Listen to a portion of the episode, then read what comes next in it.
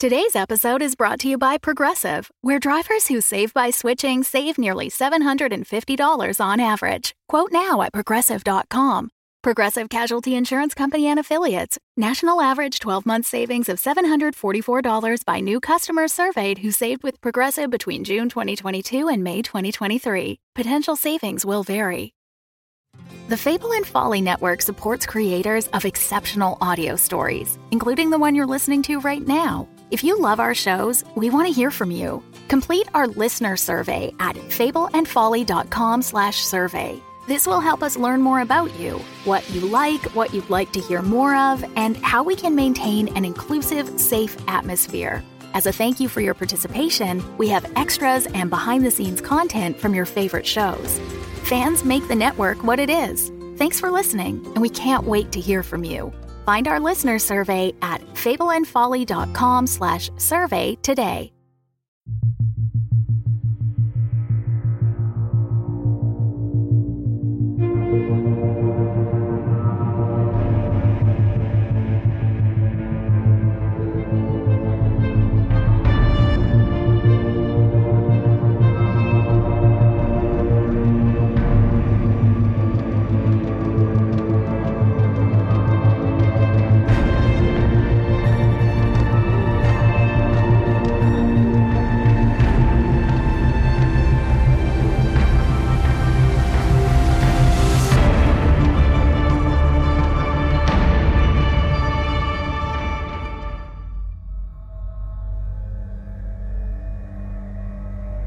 Coming up on the impact now.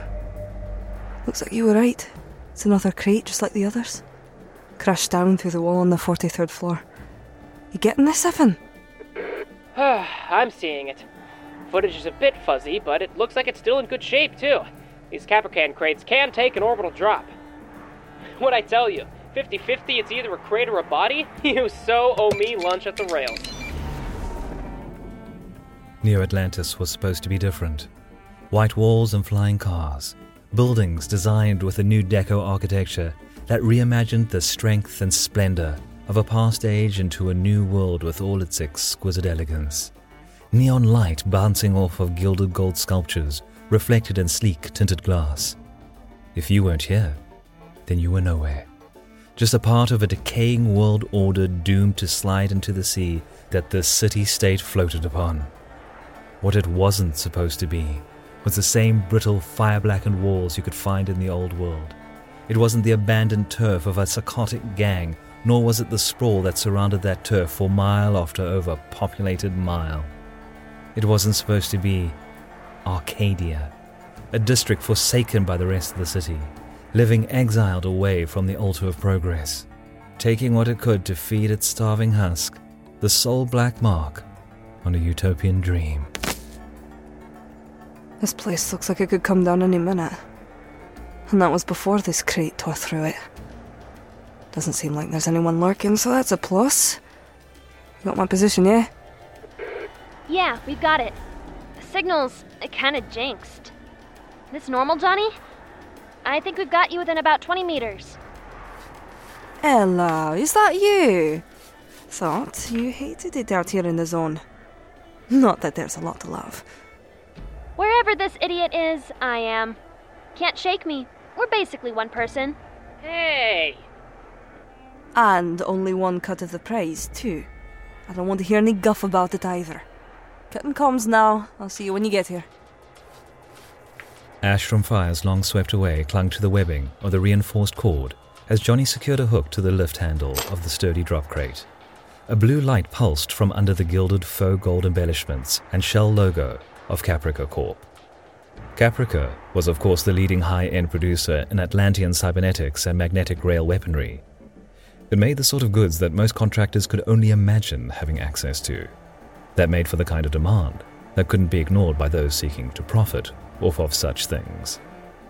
With a reassuring pat of her own cybernetic hand to the surface of the cargo, she instinctively wiped the sweat that was forming on her brow away to replace it with a smear of soot.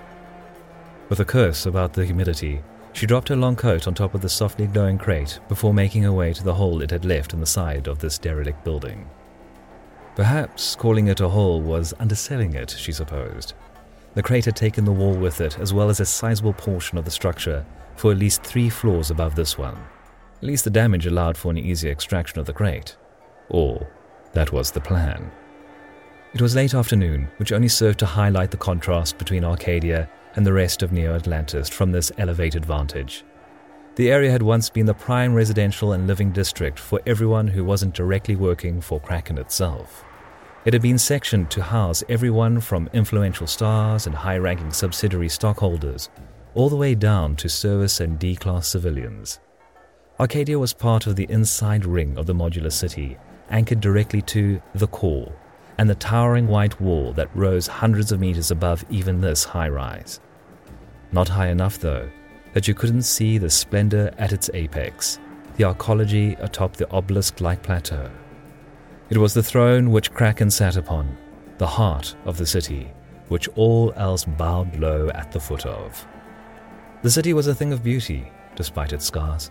It glistened in the afternoon light cleansed by storm that had since made way to an endless blue sky.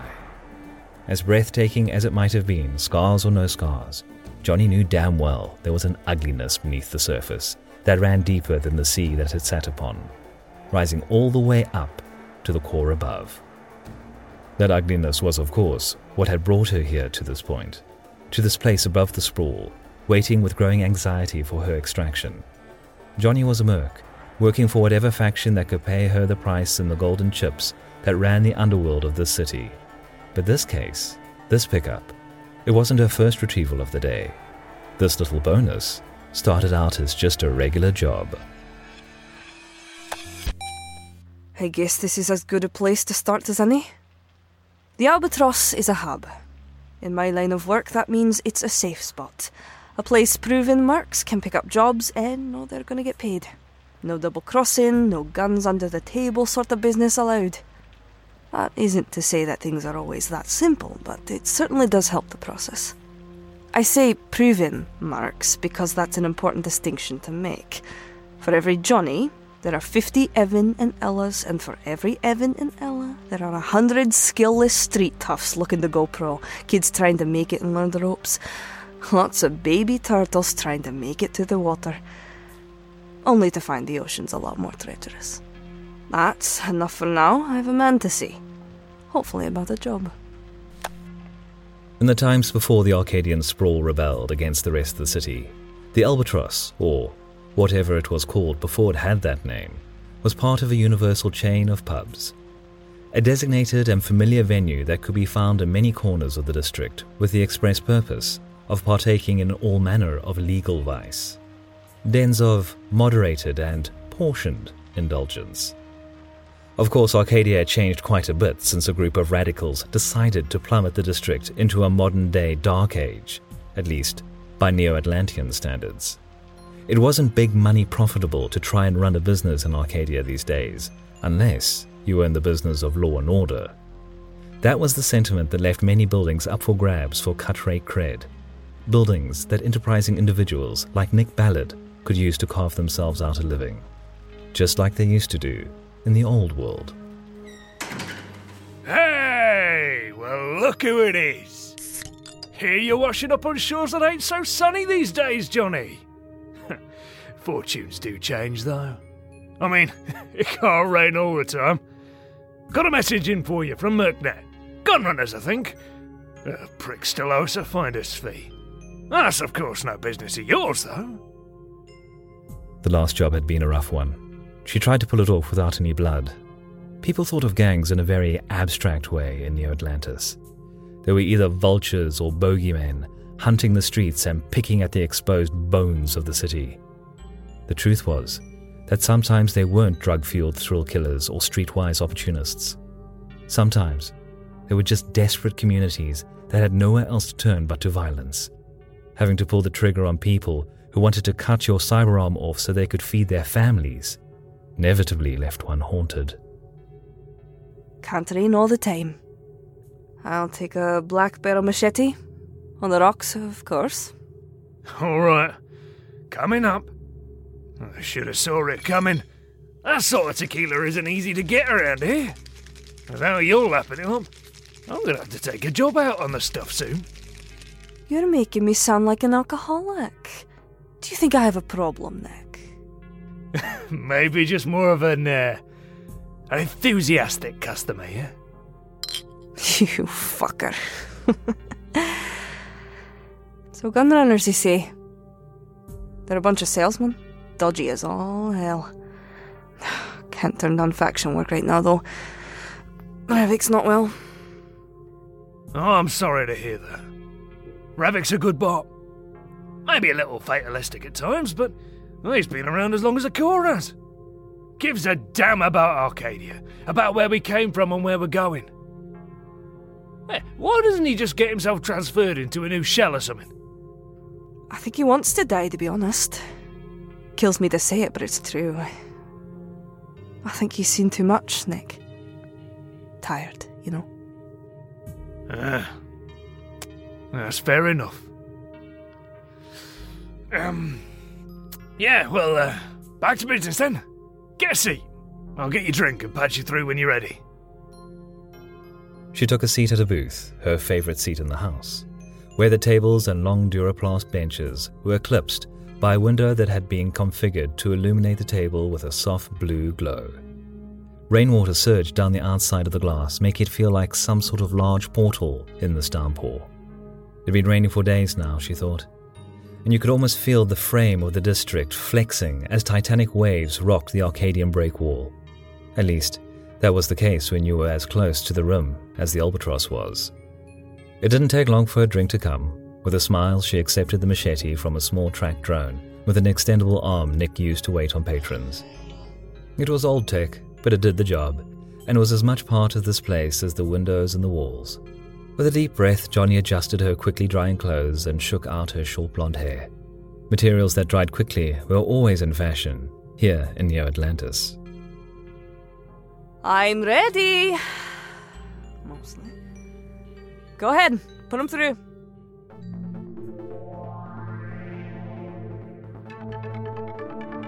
Thank you for using Intercall, your leading solution in secure communications. You're speaking to the gunrunners, you're... Wait, this is Jonny? You were expecting me to be a he, right? Maybe we were just expecting you to be taller. If that was a joke, you should know that you aren't very funny. Are we making a deal or what? We have a time-sensitive offer available for you, and I'm not going to lie. It's going to be a tough grab. I'd have our own people manage it, but I've got absolutely zero confidence in those assholes to make this actually happen, and make it happen right. Long story short is the Authority managed to skim some cargo off some air barge flying Caprican goods. Seems even the cops gotta bite the hand that feeds them occasionally. Problem is, it landed in Troka territory. That's bought us some time, because the Troka hate the Authority. Problem is, the Troka also hate everyone else, so expect resistance. I'm gonna go out on a limb and assume the goods we're dealing with are crates full of rare weaponry. Well, we wouldn't be the gunrunners if they were filled with medical supplies, now would we? No, I suppose not. How many crates and what's in it for me? I've been to Troka. Not only is it in the demilitarized zone, but it's Arcadian wasteland. They kill anyone who isn't one of their own. Intel says that our men managed to kick four boxes off the back of that barge before getting thrown off it themselves. As for chips, we're willing to pay three for their retrieval. Cheap bastards. If even half of those guns survive the fall, you're going to make three times that. You're going to have to do better. Or you're gonna have to deal with the Troka yourselves. Three is piss all to risk my neck. My price is six. Fuck me. You know your stuff, don't you? You deal like you've been around longer than our sources give you credit for. Let's do five coin and your word that this contract will be exclusive. No backdoor deals with other factions. You get the crates, you get the fuck out, understand? I'll cut off a piece for myself if I find an opportunity to do so, but no side jobs for the competition. Four crates full of Caprica's finest arms, wherever you want them. The deal is done. The deal is done. Transmitting you the details now. We have beacons on the cases and footage of the drop in case it's any help. We're still getting readouts on the cases that tells us if the Troka have recovered them. They haven't been able to pry them open yet. I look forward to meeting you for a drink, Miss Jonny. It's just Jonny. Job taken. All right, thoughts. This is as much for me as it is for you. Sounds like the original job got really messy. Need to get Evan and Ella on that footage. Messy jobs often make for overlooked opportunity. He undersold the threat of the Troka. Dealt with them once about a year back. Still surprised it didn't end in blood, but I'll take not having to get ugly with psychotics in no man's land as a spot of luck. I'm not going to have the same option this time around, I think. Troka is a prison word. It's used for inmates too dumb and too violent to fit in with the jailhouse mechs. They've embraced it and stayed to their roots too. As I understand the history of it, a few years before my own ship crashed into the breakwall, there was a riot on board a large prison vessel transporting violent prisoners to a high-security colony. Obviously, since I'm telling you this, it never got there, and to make matters worse, they managed to not only steer it here, but get it under the nose of automated defences. That's the job of a good people mover like the one that got me and my family here. The authority gunned many of the fuckers down while they were climbing down the inside of the breakwall, you know, like they do. But the ones that have survived have been a pain in the ass ever since. Terrorised their way to pissing on a spot in the zone about a mile wide. That's more the reason that I know this job went sideways in a bad way. Of all the places to drop this cargo, you wouldn't voluntarily choose to drop it on a Troka. That's all for now, I think. We've got a job to get done.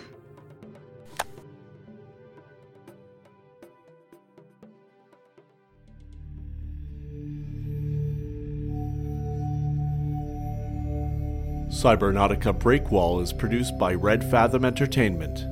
This episode featured the voice talents of Abigail Turner as Jonny, Travis Storey as Evan, Madeline Dorrah as Ella, Alexander Doddy as Nick Ballard, Veronica Pierce as the Operator, and Aubrey Poppleton as the Gunrunner.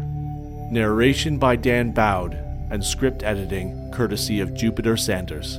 Cybernautica is written, designed, and edited by Damian Szydlo. Our show is one hundred percent fan-supported, no sponsors or ads, so if you like what you've heard here, please consider stopping by cybernautica pod dot com to find out how you can back the show, as well as the cool stuff that you can get for getting behind us. A special thank you to Girl in Space's Sarah Ray Werner and her Podcast Now Masterclass for helping light the fire that turned into this story. Thank you for joining us this episode, and welcome to Neo Atlantis.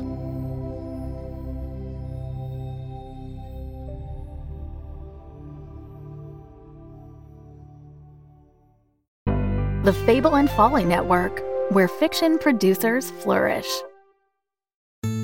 Every day in the nice little Canadian town of Beaver Mount, Ontario, is pretty much the same. Folks are polite, there's a hockey game that evening, and someone gets brutally murdered.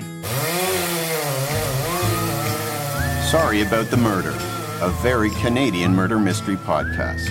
New episodes weekly. Listen to Season one now by typing Sorry About the Murder into your favorite podcast app. Ah, ben lourd!